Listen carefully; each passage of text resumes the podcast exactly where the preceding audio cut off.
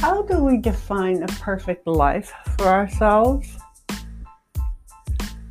Well, one, I have to dissuade you of the notion that there's such thing as a perfect life.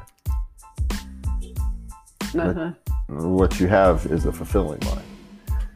Life is never going to be perfect. You're never going to have utopia. The definition of utopia is a place that doesn't exist. It's a literal definition. And so you're not going to have a perfect life. Life isn't perfect. But what you can have is as close as you can get. But that requires you to understand yourself. It's the hardest thing to do. Is to actually spend enough time in self reflection to understand what you genuinely need. And the trick is, on your journey for that, you find out that what you thought you genuinely needed changes. You become a different person along the journey. We've had this discussion numerous times, but life's journey changes you.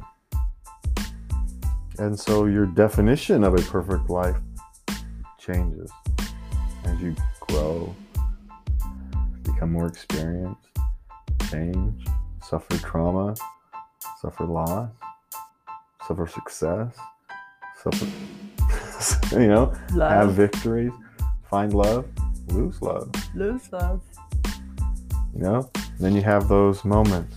Get to watch the birth of your child or the first time you get to hold a grandchild. Those are also perspective changing events. What you used to think was a perfect life now becomes, you know, almost superficial. You know, look back and you say, How was I like that? How could I have looked at life so superficially? But it's not your fault. That's almost a universal thing. We all go through it across cultures, across time. As you learn and gain experience and knowledge and wisdom, you, know, you learn the things that you thought were important when you were young are not as important as you thought.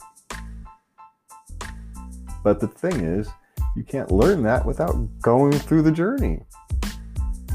You have to go through the journey to learn that. And people can tell you, people have been saying it for thousands of years, but you still have to go through the journey yourself. And so, if you want a perfect life, the trick is to love yourself, be self aware, and just do the best you can. Follow the Hippocratic Oath. First, do no harm, and that is your daily dose of love.